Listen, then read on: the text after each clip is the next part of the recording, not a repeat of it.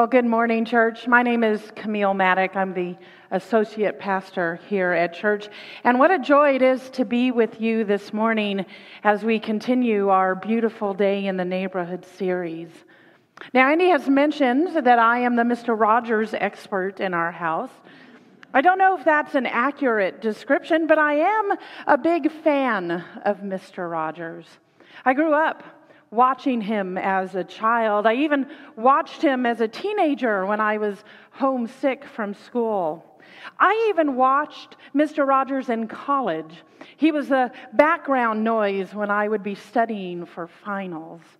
There was just something about his voice, about the way that he would talk to me directly, reminding me that I was loved and special and created with a purpose.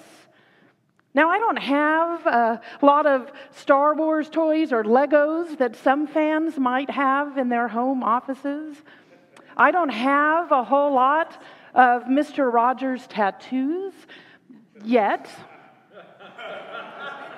But I do quote Mr. Rogers an awful lot in everyday conversation. I have many of his songs playing in uh, my head as a background to ministry and life. I do know enough about the program to recognize the difference between a trolley and a train.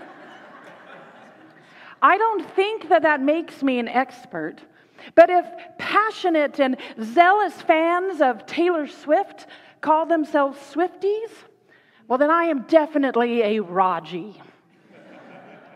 So, now that you know about my devotion to Mr. Rogers, won't you just take a brief moment to pause with me and join me in prayer? Gracious and loving God, there's nowhere we can go that you are not already there. Help us to be aware of your presence this morning. Open our ears and our hearts to hear the message you would have for us today. May the meditations of our hearts and the words of my mouth be pleasing to you, O Lord. Amen. So, Mr. Rogers has long been a role model for me in my life, in my ministry, and my faith. His worldview and how he lived his faith passionately without preaching or lecturing inspired me. I think Mr. Rogers was and still is a prophetic voice, calling us to remember our sacred identity, to work together to build the kingdom of God, the neighborhood of heaven, right here and now. He was countercultural, he was a radical prophet. Now, we don't typically think of Mr. Rogers as a radical prophet, most likely because he didn't appear that way.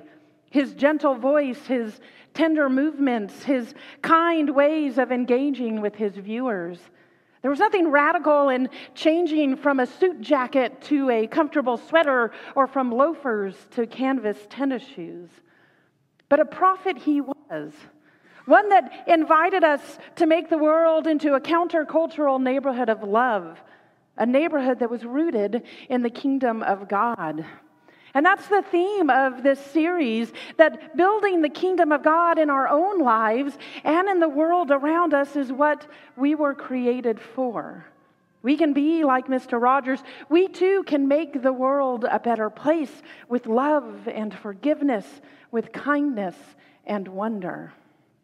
Now, Mr. Rogers' Neighborhood was primarily a children's show, and it's easy to dismiss the lessons learned as childish and unworthy of our time as adults who live in the real world. But that would be a mistake.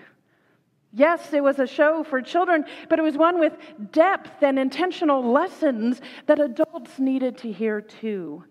His messages were simple but deep the fact that he prided himself on, that hidden in plain sight within each episode were reminders for everyone, regardless of their age, of what he considered essential faith matters.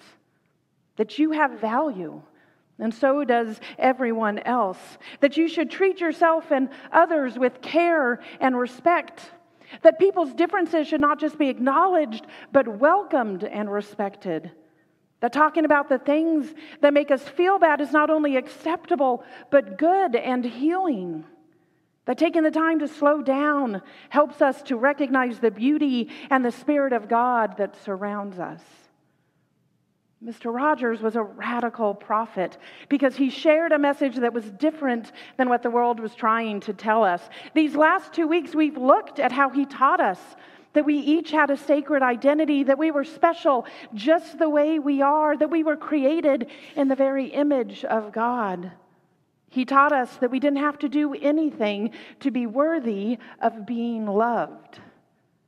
He taught us how to go out into our neighborhoods, to be loving and kind, to see others the way God sees them. He made things that seemed overwhelming and unapproachable less scary and accessible and worth talking about because what is mentionable is the manageable. He taught us how to live our lives with authenticity, authenticity and honesty. And this week, we're looking at another of his radical and prophetic messages. How he taught us that a sense of awe and wonder is a vital part of our faith lives and our growth as disciples. Creativity, awe, imagination, and wonder are all fundamental to who we are as human beings. Wondering, as Mr. Rogers taught us episode after episode, is something we can all do and the capacity to wonder, to seek meaning, to stay curious, to see the world around us with awe filled eyes should be a big part of our discipleship and faith. You know, at some point in each neighborhood of Mr. Rogers, a neighborhood, the trolley would take us to the neighborhood of make believe, where anything is possible. And as the names apply, the neighborhood of make believe is a place where fantastical things happened. It was filled with whimsical and amusing characters. My favorite was Lady Elaine Fairchilde. Yes, she was a troublemaker. Yes, she was a bit cranky. And if I'm, if I'm being honest, she was probably the scariest looking of all the puppets. But she was one of the only ones who would stand up to King Friday when he made absurd choices. And she could literally turn the neighborhood upside down with a flick of her boomerang. That was cool. Now, Mr. Rogers never appeared in the neighborhood of make believe. This was on purpose to make clear that the neighborhood was a place that was noticeably separate from his real neighborhood. And that separation had two goals. On one hand, it was Mr. Rogers' way of helping us to understand what is real and what is just make believe. And on the other hand, keeping them separate taught us that imagination and wonder filled play could allow us to work through situations and feelings in our own lives. You see, the neighborhood of make believe is not an escape. Those of us Raji's or even casual viewers of the show know this. The neighborhood of make believe is not a place we go to so that we can hide from our problems. It's filled with problems that would arise for our make believe neighbors, which often resembled the ones that we were dealing with in the real world. Mr. Rogers knew that imagining offers a vital opportunity to learn because sometimes parts of reality we can seen can be understood more clearly from the perspective of the pretend world. And after the trolley would return to his home, Mr. Rogers would often comment and talk to his viewers about what happened in the neighborhood of make believe and how the lessons that we learned could be applied to the real world.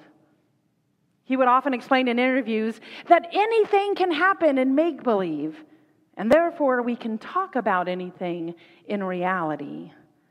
You see, these visits to the neighborhood of make believe showed us that the ability to wonder, to be creative, is readily available, and it has a place and a purpose in all aspects of our lives. And as adults, we must remember that our lives and our imaginations do not have to be so limited. Understanding wonder and awe as something sacred was a lesson that Mr. Rogers learned while he was in seminary. He was on vacation with his wife, Joanne, and another couple who they were friends with. He was excited to visit a local church on Sunday morning because he had heard that their pastor was an exceptional preacher. And when they got to church that morning, this well known preacher was not delivering the sermon. Instead, it was done by an older guest preacher. And Mr. Rogers would later describe this uh, replacement pastor as delivering what he called the most poorly crafted sermon he had ever heard in his life. When the sermon mercifully ended, as he put it, he turned to one of his friends, expecting her to share in his frustration and his criticism. And he quickly realized that she had tears in her eyes. He said exactly what I needed to hear, she said to him. And Mr. Rogers was speechless.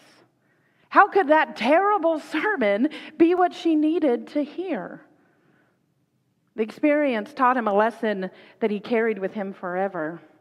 He realized that the difference between him and his friend was that she had come with a heart of need, and he had come with a heart of judgment.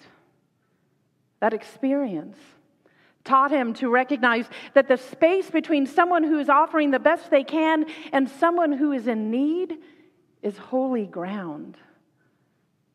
Mr. Rogers planned. He thought through every moment of every episode of his show. He was a bit of a perfectionist, but he was also keenly aware that that holy ground, that space between him and his viewers, was not under his control, but the Holy Spirit's. He was fond of saying, We speak with more than our mouths, we hear with more than our ears. You see, this space between this holy ground is created when we listen with awe and wonder. When we come open to the possibilities of hearing what we need to hear, the Holy Spirit gets to work. The Holy Spirit thrives in awe and wonder. It bubbles, it springs forth when we can surrender our criticisms and our judgments, when we can replace those with curiosity. It guides us. It teaches us to dance with God when we allow the space for creativity and play. Scripture has that same possibility. We can read it for the black ink on the page, or we can allow it to bubble up our curiosity, encouraging us to dance with our Creator. Hear now these words from Psalm 8. O Lord, our sovereign. How majestic is your name in all the earth. You have set your glory above the heavens. Out of the mouths of babes and infants, you have founded a bulwark because of your foes to silence the enemy and the avenger. When I look at your heavens, the works of your fingers, the moon and the stars that you have established, what are human beings that you are mindful of them? Mortals that you care for them. Yet you have made them a little lower than God and crowned them with honor and glory. You have given them dominion over the works of your hands. You have put all things under their feet all sheep and oxen, and also the beasts of the field, the birds of the air, and the fish of the sea, whatever passes along the paths of the sea. O Lord, our sovereign, how majestic is your name in all the earth. The word of God for the people of God. Thanks be to God. Now, Psalm 8 is arguably one of the best known and best loved Psalms. It beautifully weaves together the words of awe at the grandeur of what God has created, and then the expressions of wonder that not only did the God of all creation create humanity, but entrusted the care of creation, the very works of God's fingers, to us mere humans. Psalm 8 is born from a sense of awe, marveling at the establishment of the moon and stars. The psalmist is struck by a particular sense of worship. It's not hard to imagine that this psalm was inspired by an experience of gazing at the night sky. If the author was David, it's easy to picture him as a youth on the hills surrounding Bethlehem, tending to his father's sheep and studying the magnificence of the starry night while he's lying on his back.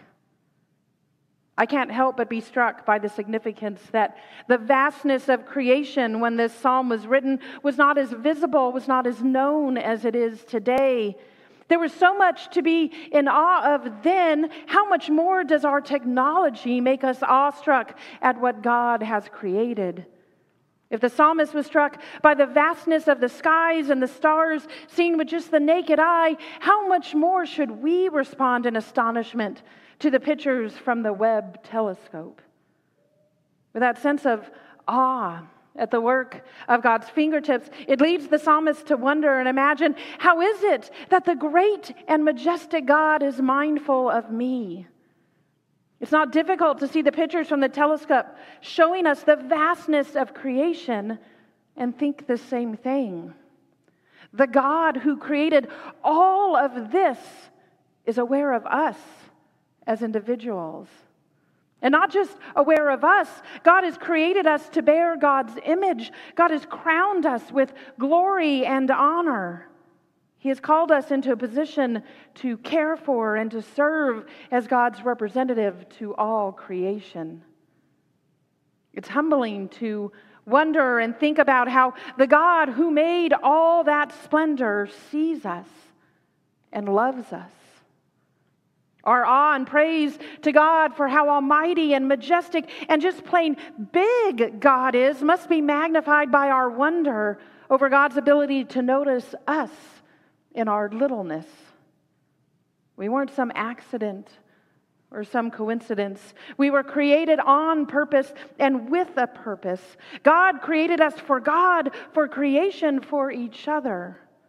God looked at humanity with all of its potential, with its freedom to choose, to love, to think, to give of itself. God looked at humanity endowed with uh, abilities far beyond those of animals. God looked at us with all of our frailties, and God said, It is very good.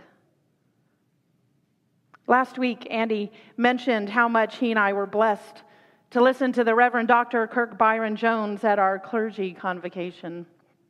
Maybe it was our focus on Mr. Rogers that helped us to be attentive to listening in need and not judgment, to allowing space between us to be holy ground. But every time that he finished speaking, Andy and I turned to each other and expressed that he had said exactly what we needed to hear. One of his talks was on the need and the benefit of holy play and how we can move forward together with God to imagine and live our purpose with creativity and joy.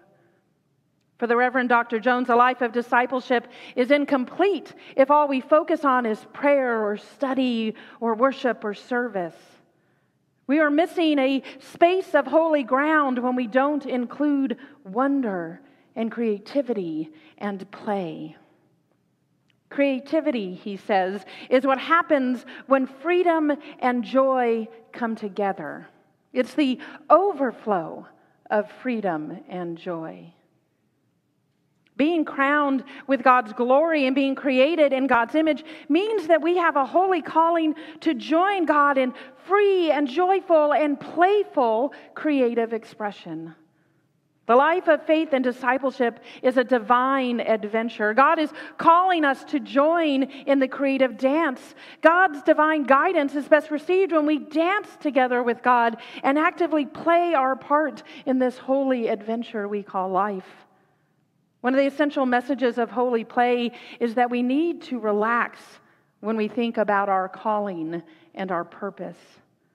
We should look around at creation around us. We should see ourselves joyfully playing and dancing within it instead of intensely searching for meaning and purpose beyond it.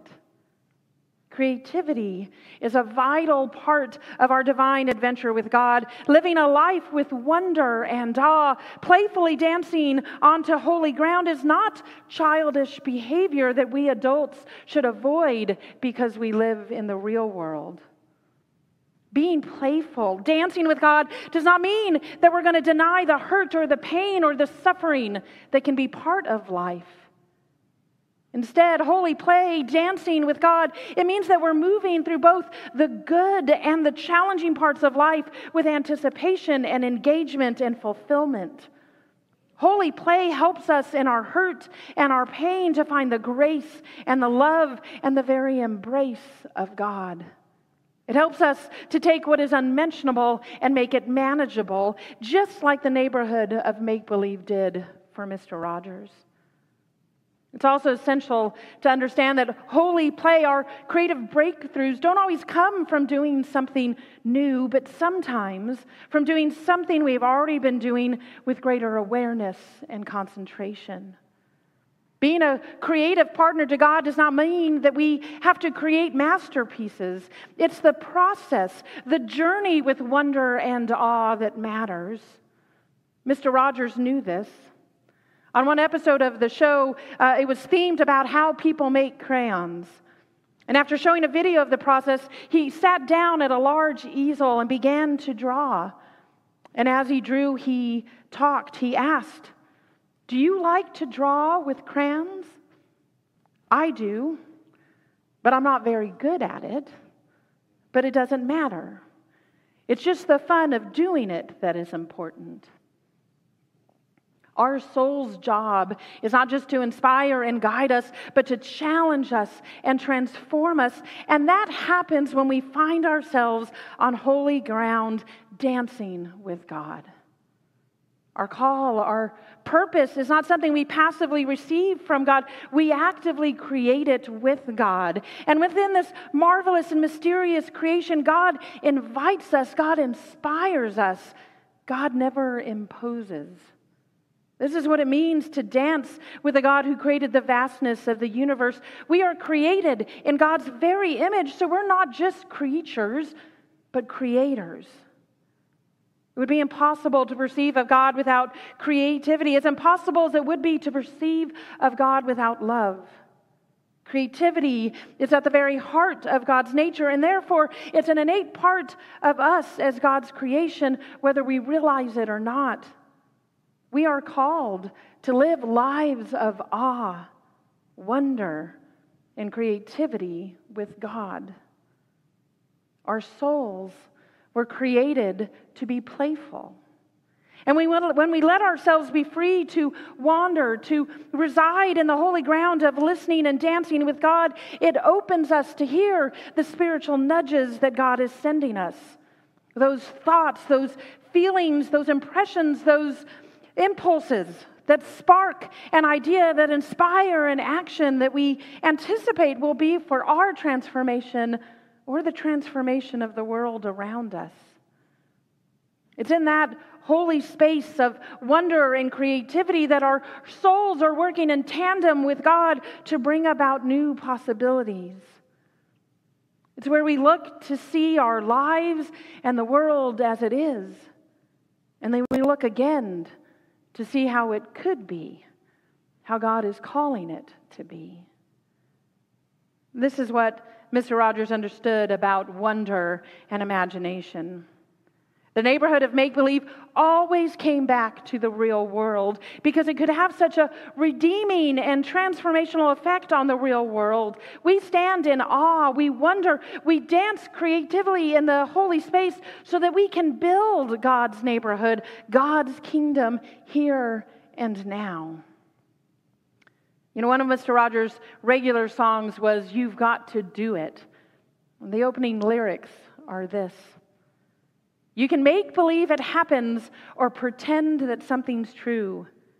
You can wish or hope or contemplate a thing you'd like to do, but until you start to do it, you will never see it through.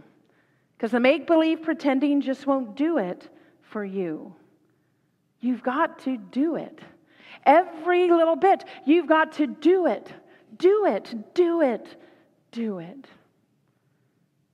Mr. Rogers knew that the creativity that came from play could inspire us to go forth and to do that which we are dreaming of. Sitting in awe and wonder is a sacred act. Holy play and creating together with God is who we were created to be. But it doesn't end with us. Our time on holy ground is meant to transform not just us. Mr. Rogers always ends by going out into the neighborhood, by sending us out into our neighborhoods, because he knew that we would find that we would make meaning together in community.